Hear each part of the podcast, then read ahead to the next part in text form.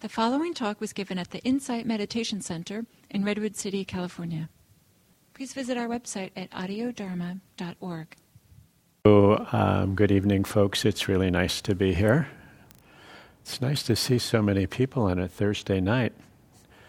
Is it growing on Thursday night? I'm not used to having so many people here. It's lovely to have you all here. So Andrea normally comes, and this is her regular night, but she's engaged elsewhere, so she asked me if I'd come and fill in for her tonight, and I'm always happy to do that. Thank you also, Maureen, for announcing the Stanford program. So I actually will be teaching the course in Los Altos beginning at the end of the month. I'm teaching it at Stanford beginning next week, but that class is filled. But at the end of the month, I'll be teaching it in Los Altos. And there are flyers out in the back if anyone's interested in it. I think it's a good course. Yes. I have a few people who've taken it, so I'm hoping I get positive shakes. Yes, bring it on. So, okay, great. I just wanted to announce that because it's going to happen, and the classes sometimes fill up quickly. So I'm up at Spirit Rock right now, and I'm managing their Labor Day retreat for some good friends who are teaching it. And so I've driven down here, and I'm trying to think, what would be a good thing to talk about? So I thought I would start off with a poem by Hafiz. I generally don't do poems, but this one seemed nice. And it's titled, "The Subject Tonight is Love." The subject tonight is love, and for tomorrow night as well. As a matter of fact, I know of no better topic for us to discuss until we all die. So I thought that would be kind of a nice way to start the evening here. And one of the things that I've come to appreciate and recognize in my own practice is that pretty much it all boils down to love. Even though we sort of lose sight of it, and sometimes men don't connect with that word as easily as women, but maybe that's not true. But, we do all sorts of different practices to quiet down, to stabilize the mind, to become, calm, concentrated, to open the door to wisdom and compassion and insight. And all of these practices are basically tools that we use in the cultivation of our own, inner life. But all of these practices really arise out of and merge back into love, whatever that means. I'm not going to try to explain what love is because I can't explain it any better than most people. But when you think about the practices that we do in this sort of meditation community, when we think about the practices of the Brahma Viharas, for instance, the metta practice, the karuna practice, the metta practice, the loving kindness practice, the karuna practice, the compassion practice, the mudita, which is, feeling happiness and real delight in other people's good fortune, and the equanimity practice. All of those practices are about love.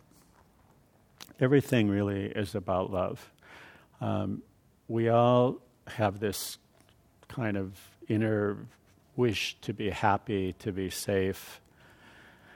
And, sometimes it's hard to say the word, but we all want to be loved. We want to love and we want to be loved. And sometimes we use the word and sometimes we don't. But all of these practices are about bringing us to that sense of connection, that place within ourselves where we feel whole and complete and connected. And it, to me, that feels a little bit like what it would be like to experience love. So to be connected, to have this sense of connection is one way of expressing or experiencing love. So these practices that we do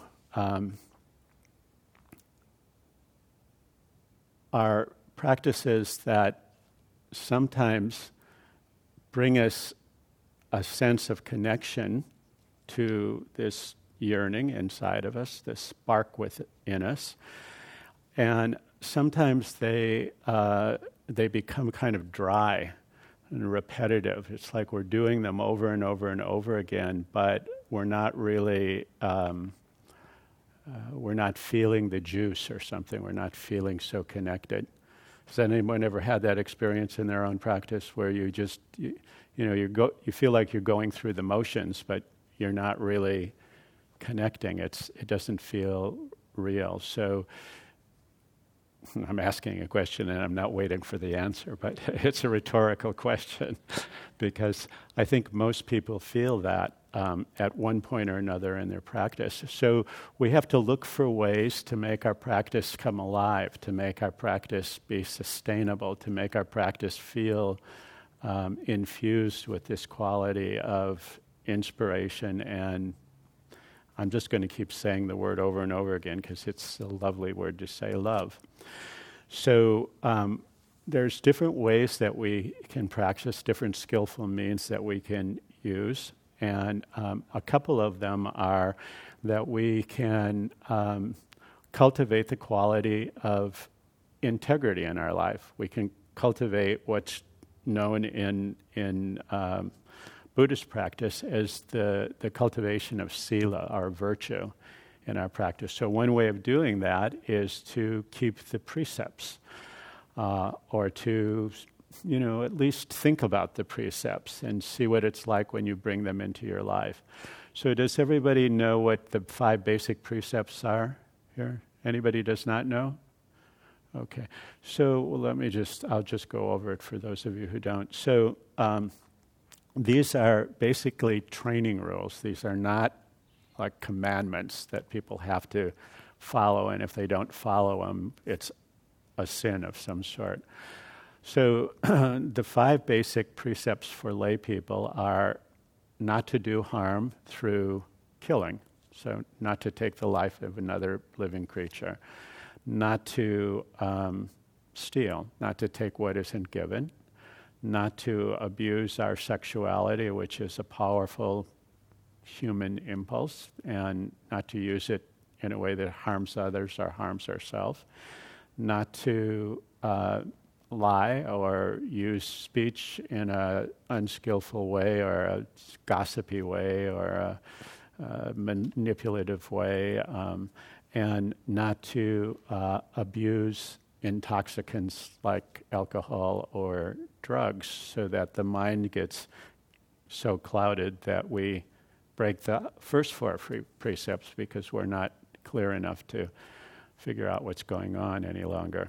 So using the precepts in our lives is really an act of love. Taking them on as a practice is really an act of love. And when I was a monk, the monks have 227 precepts that they have to follow, but of those 227, these 5 that I just mentioned are the core. They're the actual foundation of all precepts. For the bhikkhunis, for the women, they have like 300 and some rules. It's even worse. And it's the same for the women. These 5 are the core of the precepts. And when we begin to take them on, when we begin to reflect on them, when we begin to notice whether we're acting on them in our daily life,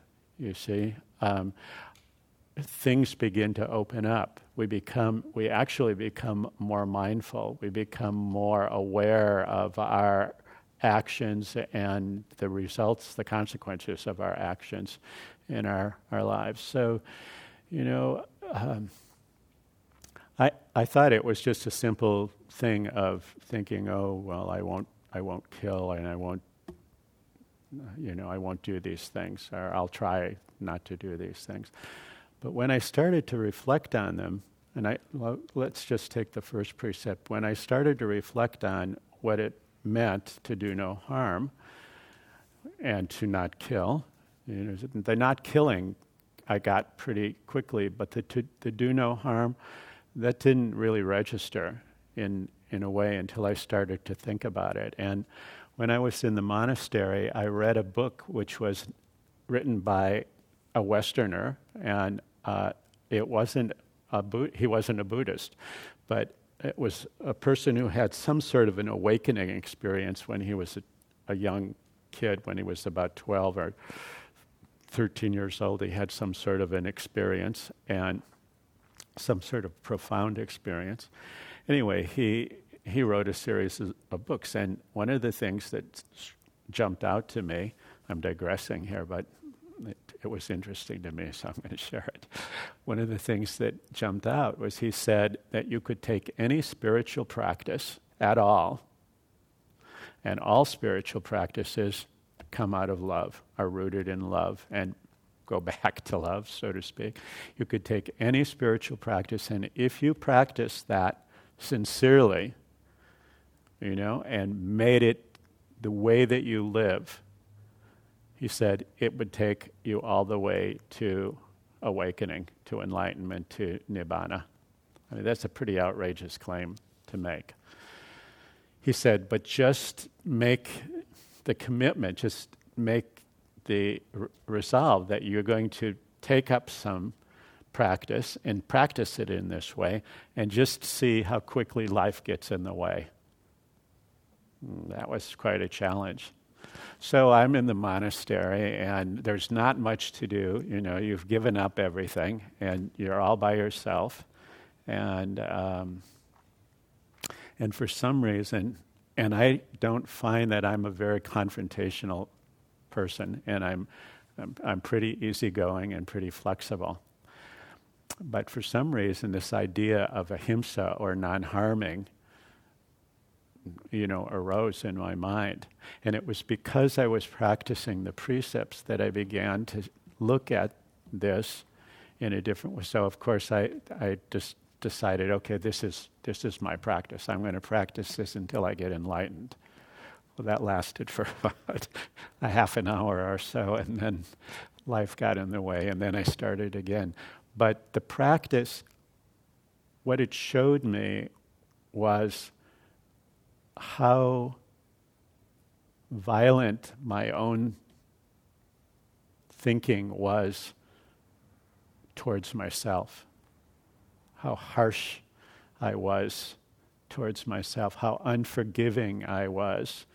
Here I am sitting in a forest in a situation where I think I have created every possible condition for ideal awakening, and my mind is still not settled, and still, and then giving myself a really rough time.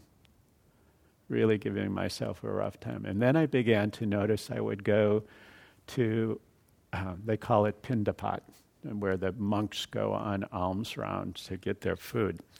And the monastery that I happened to live in was one of the largest monasteries in Burma. And so there were too many monks for us to just go into the village. We would overwhelm the village because it was a poor village. And so people would bring food to the monastery, and then the monastery had a monastery kitchen, and they would prepare the food and serve us in a hall, and the monks would go to the hall, and we'd go through sort of a, might be called a buffet line, but we simply walked through the line and people would serve us, and then the lay people who had offered the food would sort of line up And they would be sitting with their children and their families, and it was so sweet. And they were so happy to see, you know, again, it's all love, right? They were so happy to see their offering being to the monastic community. It just made them absolutely delighted and happy. And here, so these wonderful conditions. And I would be thinking, look at that monk. He doesn't even know how to tie his robes, for goodness sakes. You know, just being sort of grounded. I began to notice that was actually occurring because it was a thought. It would arise and then it would pass away. But then when I began to notice this non-harming, I began to think, this is an act of violence. See, maybe not towards the other monk because the other monk wasn't affected by it, but I was affected by it. And one of the things that I teach in the compassion course is that we are always the immediate and first recipient of any expression of love or any expression of anger. We get the sting of that anger or that first before anyone else gets it. We might express it, and someone else might get the sting too, which is really unfortunate, but it doesn't make any difference. We get stung first, or we also are the beneficiaries of any goodwill that we create. So keeping the precepts, cultivating integrity in our life, is a way of cultivating love. It is absolutely a way of cultivating love. And in this case, the example I wanted to give you, it's a way of cultivating self-love or self-compassion, which is so difficult for us. Most of us have a really hard time with self-compassion. And if I call it self-love, we have an even harder time. So that's one of the ways that we practice. This is one of the tools, and that's all it is. It's a tool. The precept is a training guideline to be used as a tool to help us cultivate inner qualities.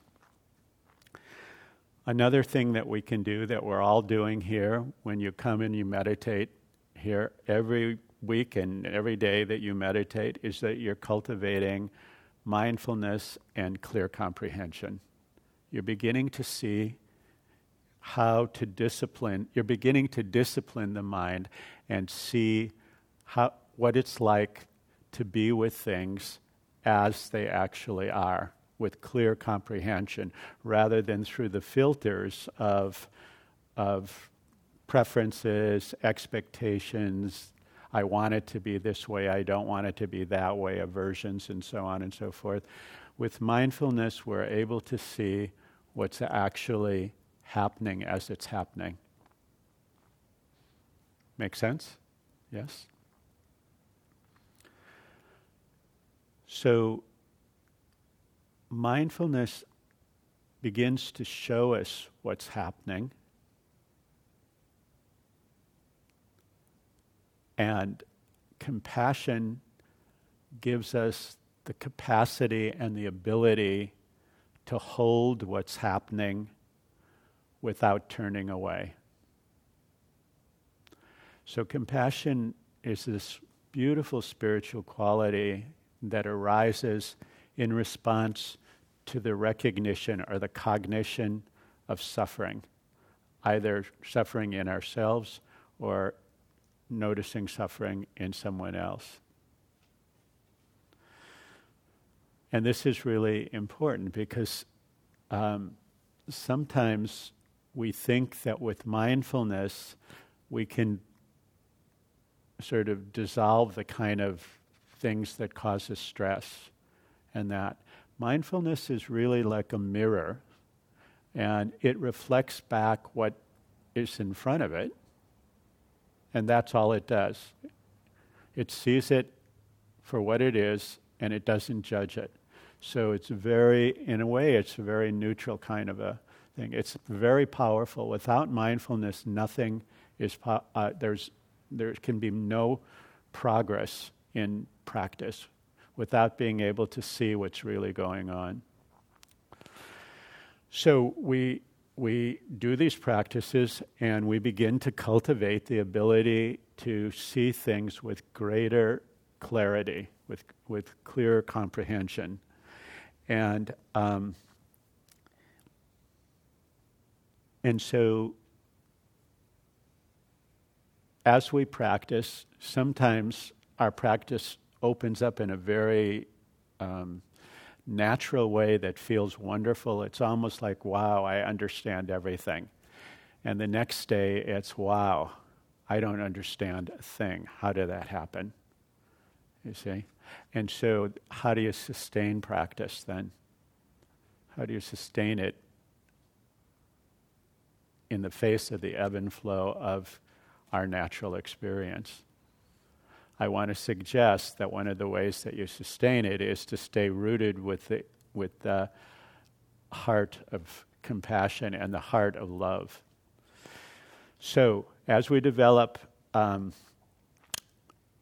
virtue and through the precepts and living in that way, and we cultivate our mindfulness, our mind begins to quiet down, and we naturally begin to be able to access states of sort of concentration.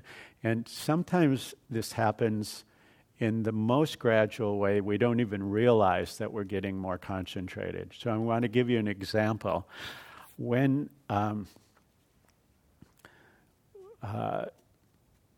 give you an example in the form of a question. Has anyone noticed that sometimes when you use the practice of mindfulness of breathing and you're trying to follow the breath, focus your attention on the breath, that sometimes the mind will not stay with the breath. That's all there is to it. It just doesn't, the breath has no magnetic quality to it. It's like, forget it, I'm off on some thought train.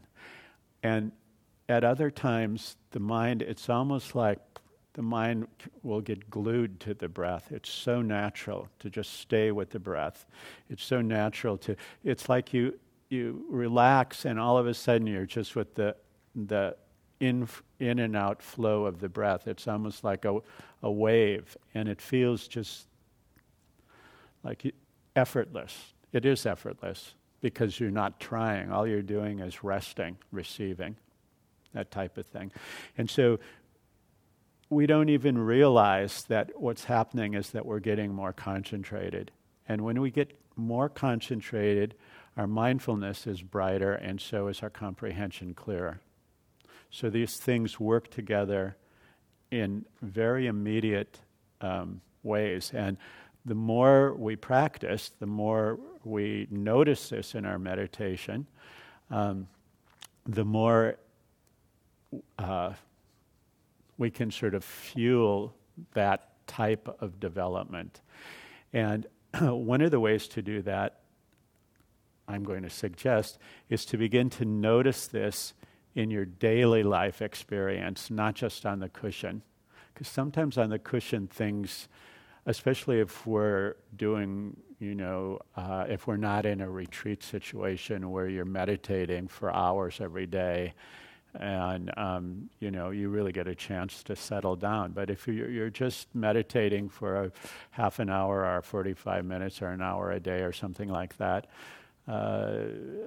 it's really important to see the way that these things show up in your day-to-day experience. And by doing all this, we are really cultivating wisdom and insight. This is how we cultivate it. But it's really important for us to recognize that these are the ways that we practice. These are not what we practice for. We don't practice to be able to follow the breath and do the precepts and so on and so forth. We practice those precepts and those mindfulness of breathing practices in order to I love the expression, the sure heart's release, in order to free ourselves from ignorance, in order to free ourselves from aversion, in order to free ourselves from being driven by our desires and so on and so forth, in order to free ourselves from suffering. So that's what these tools are for. And we do this because this is an act and an expression of love. I'm suggesting this. You don't have to believe me, but that's what I'm suggesting. Does this make sense to people? Do you resonate with this? Yes, good. So these are tools, and what we're practicing for is for the sure heart's release, for relinquishment, for the letting go of that which obscures us and blocks us from being connected to that place of love, from expressing the love that's within each one of us. So this requires a kind of letting go. We have to begin to let go of the things that cause suffering and cause contraction, restriction, discontentment, and so on and so forth. And part of the way that we begin to let go is that we begin to see that we are discontented. We begin to see that we are contracted. And when I say that, what I mean is we actually see discontentment. We're not lost in discontentment. We actually see sadness. We're not lost in sadness. We see thinking, the process of thinking. We're not lost in the process of thinking. This is really important to get. And when I say we see it, this is what mindfulness does. So when we're meditating and we're trying to focus on the breath and the mind spins off, at a certain moment we recognize that we're not with the breath any longer. So one of the things that I used to do was I'd try to bring myself back to the breath. And then the breathing was very stressful. Artificial in a way. It was just, you see. And so, but what I was missing was everything that was happening as I was trying to bring myself back to the breath. I was missing that propelling myself into some place that I thought I should be. You see, I was missing the stress that I was creating. I was missing the attitude that judged me for not being able to be with the breath. I was missing all of these things. I was disconnected. I completely abandoned myself. And so when we begin to do these practices, we begin to see that in the most simple and ordinary ways, things can begin to unfold for us and lead to deep, profound insight and wisdom. So these practice tools that I've been talking about, you can ask yourself the question, how do you learn to make use of these tools in a way where we can recognize how to use them and what their limitations are and when it's appropriate to use them and when it's not appropriate to use them. So, and how to use them skillfully. So there are different aspects of practice, and sometimes we're, naturally inclined in one way more so than in another way.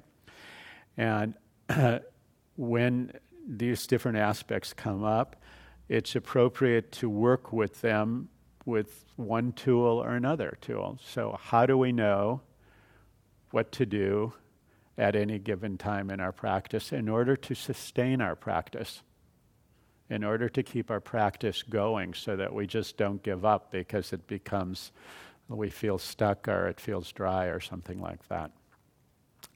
So we need to understand what each practice is for and in what context its use is appropriate. Make sense? Yeah? Okay. So I gave a talk in Mountain View the other night, and one of the things that I talked about was the value of reflecting on dukkha, the value of, instead of turning away from this quality of dukkha, this quality of suffering, it's to learn to turn towards it and to understand what it actually is, how it's expressing itself, and how it comes to be, and how what we can do about it, if anything.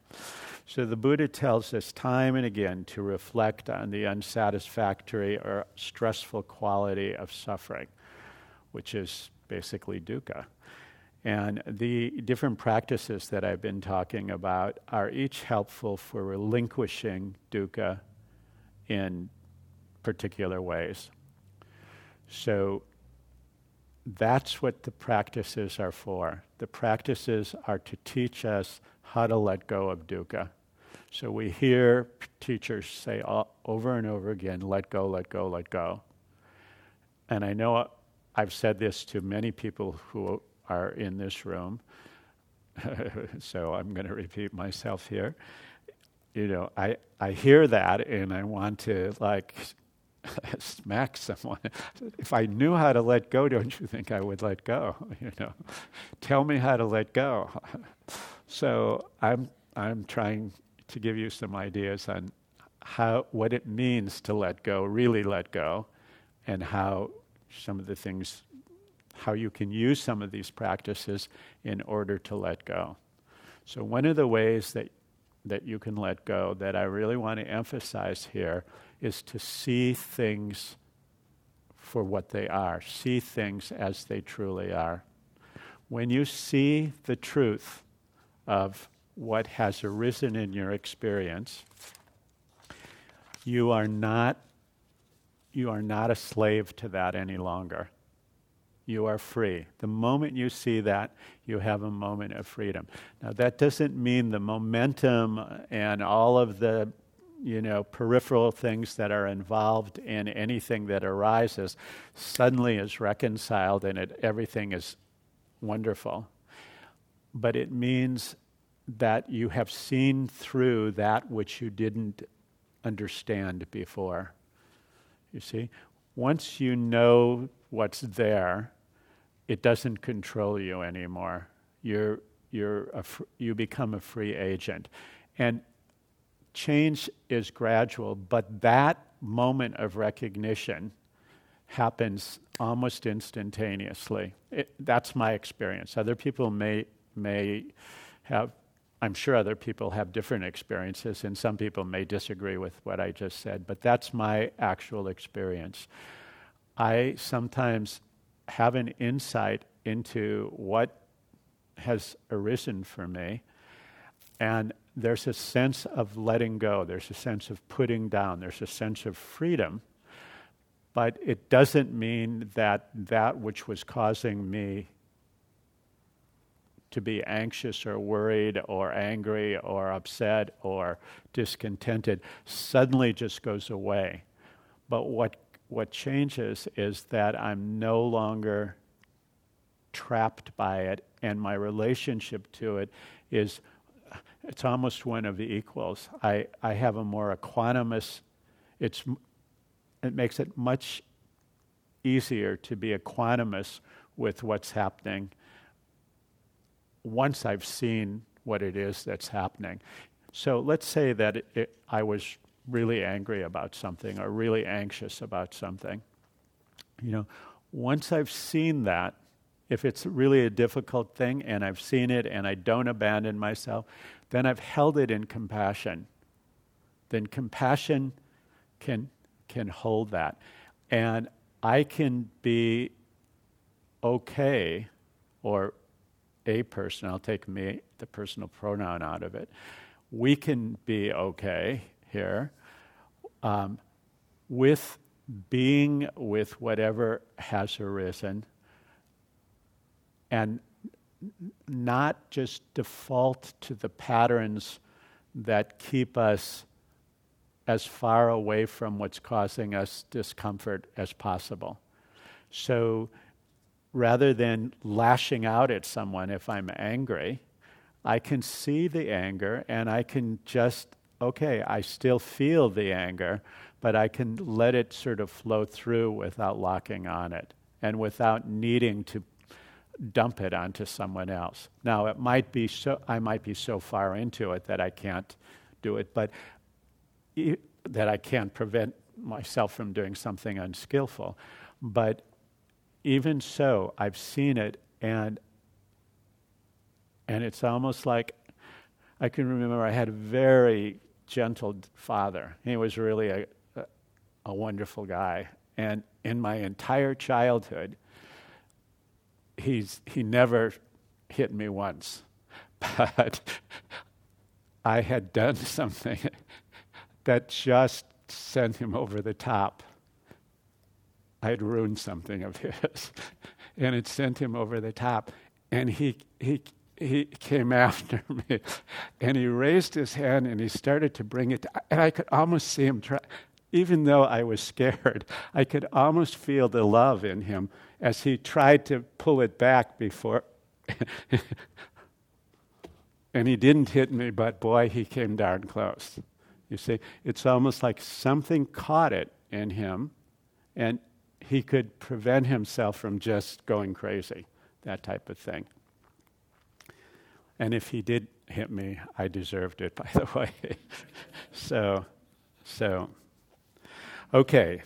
So dukkha is what we're looking at, and dukkha is what is part of our experience, and it's, you know, the way that we live in this phenomenal world is so, we're so identified with what happens to us, and we're so immediately programmed to connect to our experience as though it is us, rather than changing experience. And in this kind of identification, this kind of me-making, my-making, and so on and so forth, we are living with this constant sense of discontent or unsatisfactoriness, because we can never get things the way we want them. Is there anyone in this room that's got things the way they really want them to be? And if they had, were you able to hold on to it for very long? That's what I thought. That's my experience too. So,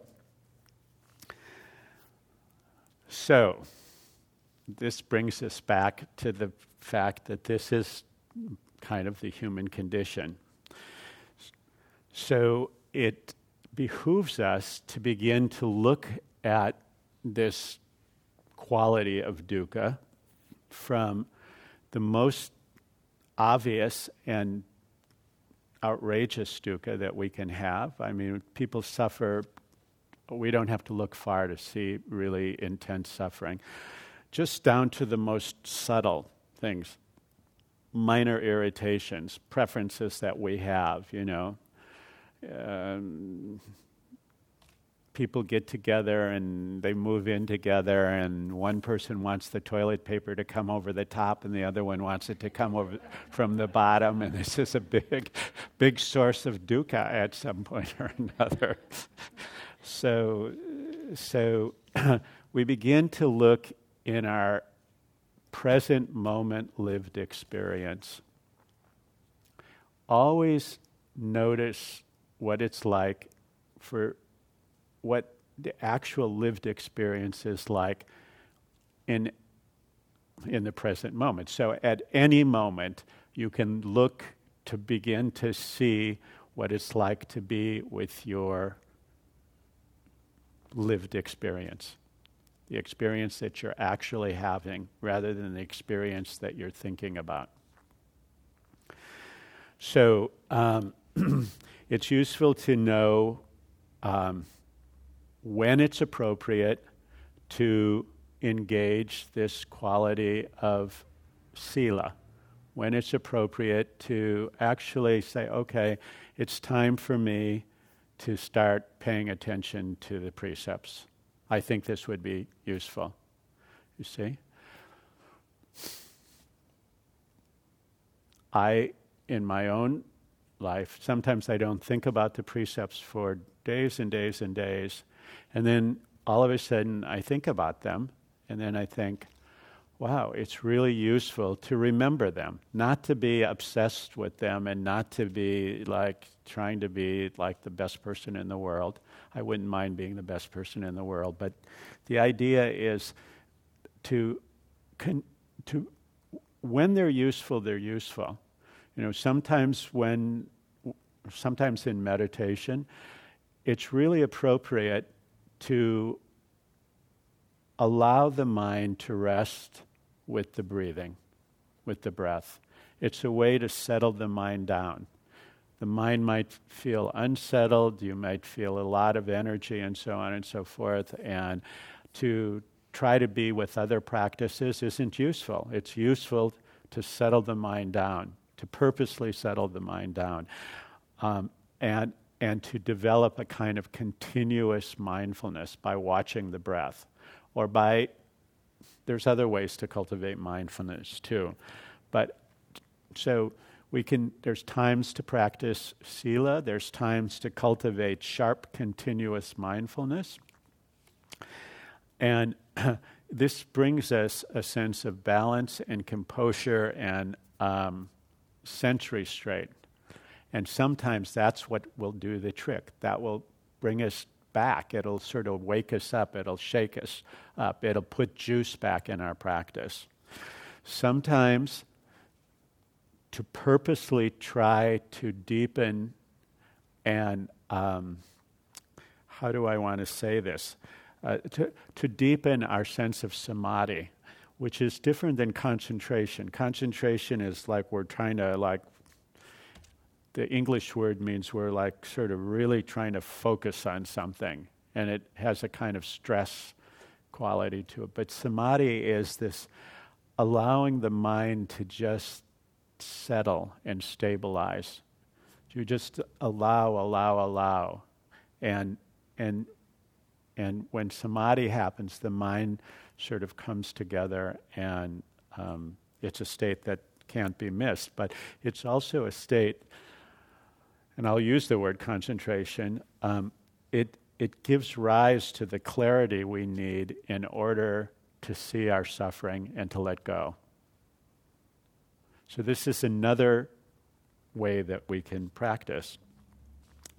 At other times, it's appropriate and necessary to really cultivate wisdom and insight. And it's all of this cultivates wisdom and insight, but this is what I'm wanting to point to is it's appropriate to sort of activate the practice of intentional investigation.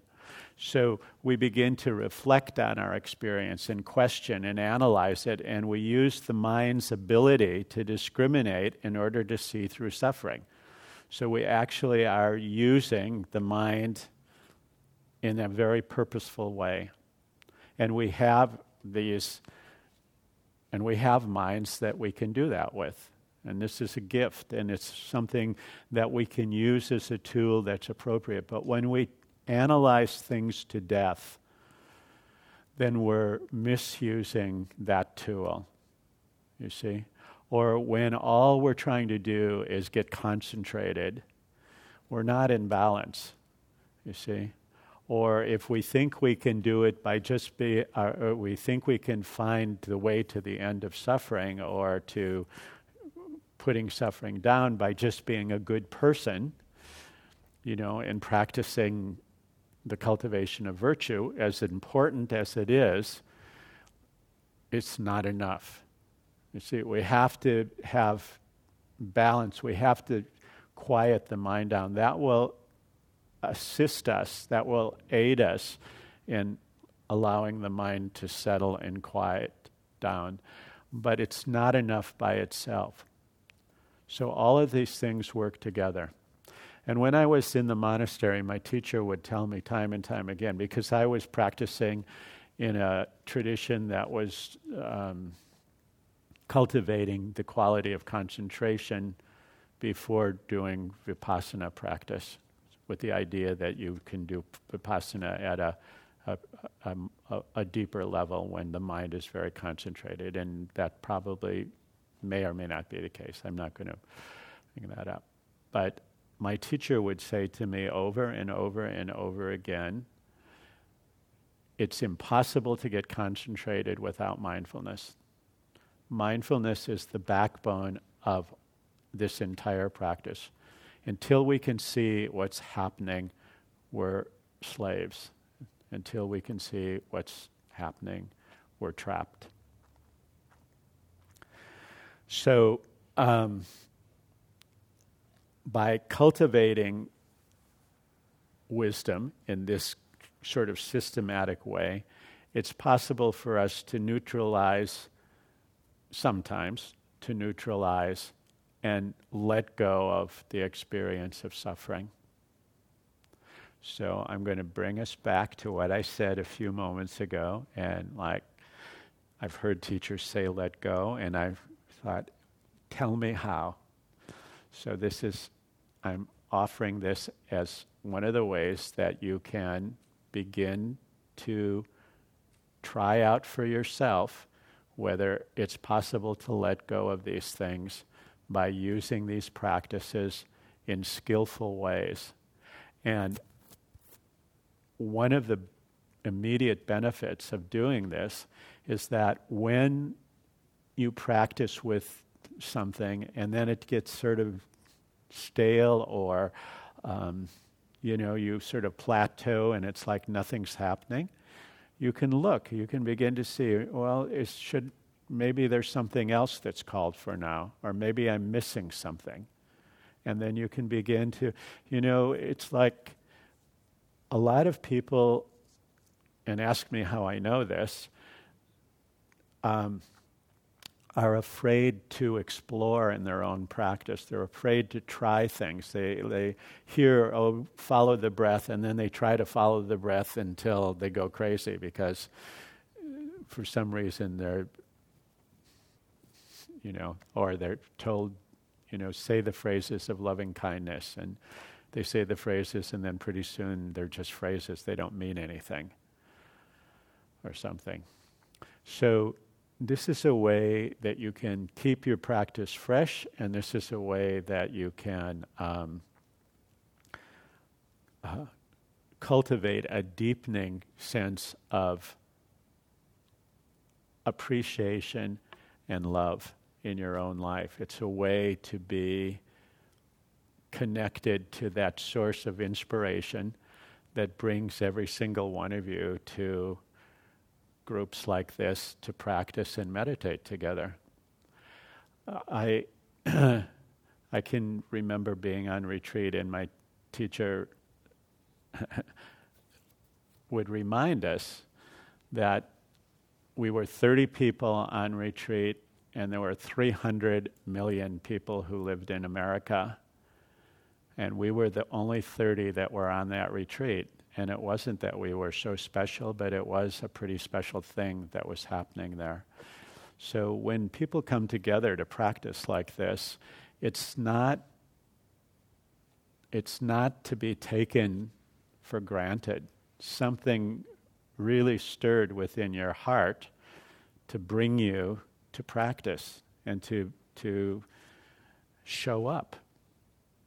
And you can appreciate that in yourself. You can appreciate it in one another. And you can begin to look for the inspiration that comes from recognizing that and sharing it with others, and a way that you can do that is to start cultivating these practices in systematic but really friendly, gentle ways. Friendly. I love this quote from Kristin Neff, who teaches self-compassion. She's this self-compassion person. And she says, you know how to do this, you just have to remember to be a good friend to yourself. So, you all know how to do this, you just have to remember to be a good friend to yourself. So, my wish for you is ultimate friendship, unconditional friendship, and love. So, the subject tonight was love. And for tomorrow night as well, as a matter of fact, I know of no better subject or topic for us to discuss until we all die. So may you swim in love. Thank you.